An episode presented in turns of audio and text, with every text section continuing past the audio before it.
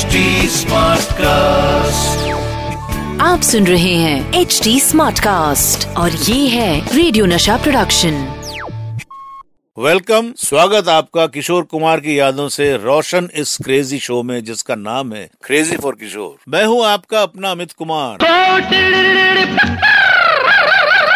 ये है crazy for किशोर यारो मैं बाबा के साथ करीब पैंतीस साल रहा हूँ। अगर आप चार पाँच साल का मेरा बचपन हटा भी दे तो तीस साल तो मैंने बाबा को अच्छे से जाना है और समझा है।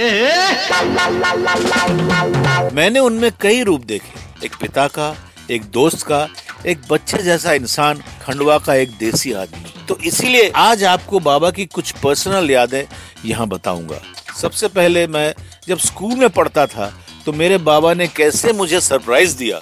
उसके बाद वो कहानी जब मेरी माँ को मेरी हरकतों पर गुस्सा आया और बाबा ने मुझे बचाया। Last but not the least मैं आपको बताऊँगा वो किस्सा व्हेन बाबा बिकेम माय टीचर यारो मेरे पेरेंट्स के अलग होने के बाद मैं अपनी माता जी के साथ कोलकाता में रहा करता था। इसीलिए मुझसे मिलने को बाबा का दिल हमेशा किसी छोटे बच्चे की तरह मचलता रहता था। जब भी मौका मिलता बाबा मुझसे मिलने पहुँच जाते। ऐसी एक बार बाबा कोलकाता आए बात सिक्सटीज की है। मैं साउथ पॉइंट स्कूल में पढ़ा करता था। उस दिन शायद संडे था और बाबा सुबह मुझे कोलकाता घुमाने निकले। हम दोनों ने इधर उधर के चक्कर लगाए, रबड़ी रसगुल्ला और मिष्टी दोही के दावत उड़ाए। उसके बाद हम दोनों बाप बेटे घर आ गए।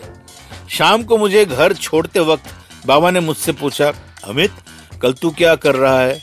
मैंने कहा, कल तो मेरा स्कूल है। बाबा मायूस हो गए। बोले, ठीक है बच्चा फिर मेरी तो शाम की फ़्लाइट है, कल अब तू गर्मी की छुट्टियों में आएगा, तब मुलाकात होगी। ऑल द बेस्ट इसके बाद नेक्स्ट डे दोपहर में एकदम से मेरे स्कूल में हंगामा मच गया। मेरे क्लास से बाहर प्लेग्राउंड दिखता था। वहाँ भी सारे बच्चे भाग रहे थे। चिल्लाने की आवाज़ आ रही थी। तभी मेरा एक दोस्त आया और बोला, अमित, तुम्हारे डैडी आए हैं। मुझे तो मानो यकीन ही नहीं हुआ।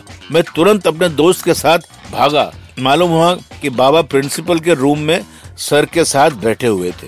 प्रिंसिपल के रूम के बाहर बाबा को देखने के लिए इतने लोग थे कि मुझे जैसे तैसे घुस घुसा कर अंदर जाना पड़ा। अंदर देखा तो बाबा चश्मा पहनकर एकदम टिप टॉप होकर सर के साथ बैठे हुए थे। मुझे देखते ही मुस्कुराए और बोले, क्यों? कैसा लगा सरप्राइज़ मैं तो मुँह खोल के खड़ा खड़ा उनको देखता रहा। वाह, क्या दिन थे वो दोस्तों। दोस्तों 1970s की बात है। मैं कुछ 17-18 साल का रहा हूँगा। पढ़ाई लिखाई में मेरा मन तो लगता ही नहीं था। म्यूज़िक का कीड़ा भी काट चुका था। इसीलिए पूरे कोलकाता में मैं जगह जगह शोज़ किया करता था। अपने एक एमेचर बैंड के साथ परफॉर्म करता था। अच्छा कोलकाता में दुर्गा पूजा के समय एक्टर उत्तम कुमार जी भवानीपुर में बहुत बड़ा एक जलसा रखे थे। वहाँ कई लोग परफॉर्म करने आते थे। मुझे भी वहाँ से इनवाइट आया तो मैंने सोचा क्यों ना यहाँ भी मैं कुछ गाने गाऊं। उत्तम बाबू के यहाँ वैसे तो मुझे चार पाँच सॉन्ग्स गाने थे, लेकिन जोश जोश में मैंने दस गाने गाए। इस परफॉर्मेंस के बाद जगह जगह मेरे चर्चे हो गए और ये चर्चे मेरी माँ तक भी पहुँचे। मम्मी मुझसे नाराज़ हो गई कि पढ़ता लिखता नहीं है और बस दिन भर इधर उधर भटकता रहता है और गाना गाते रहता है। मेरी मॉम ने तब बाबा को कॉल लगाया और मेरी जम के शिकायत की। तुम्हारा बेटा आवारा हो गया है जगह जगह घूमकर तुम्हारे ही गाने गाता है।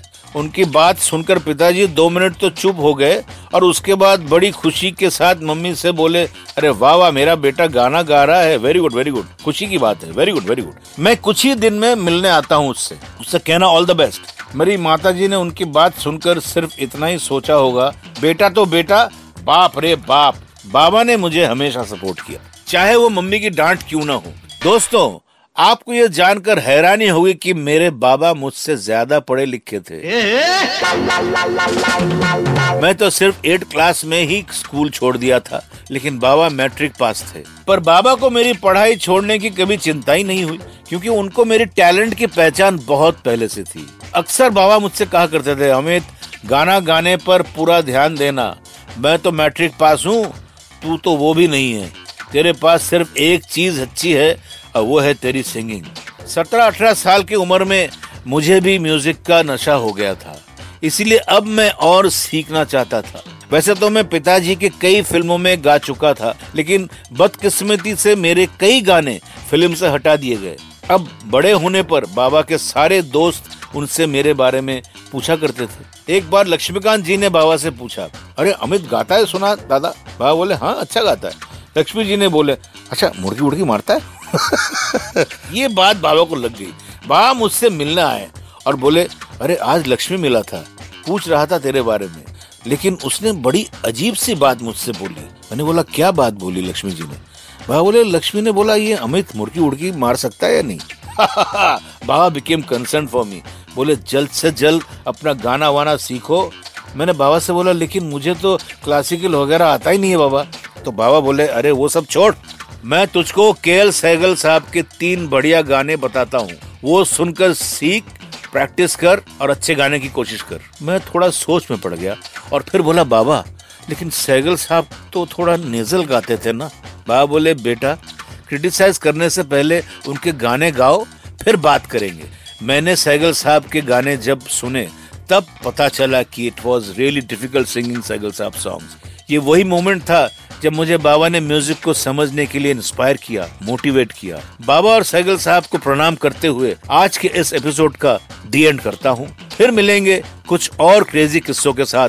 तब तक stay happy stay crazy thank you आप सुन रहे हैं एच डी स्मार्ट कास्ट और ये था रेडियो नशा प्रोडक्शन एचडी स्मार्ट कास्ट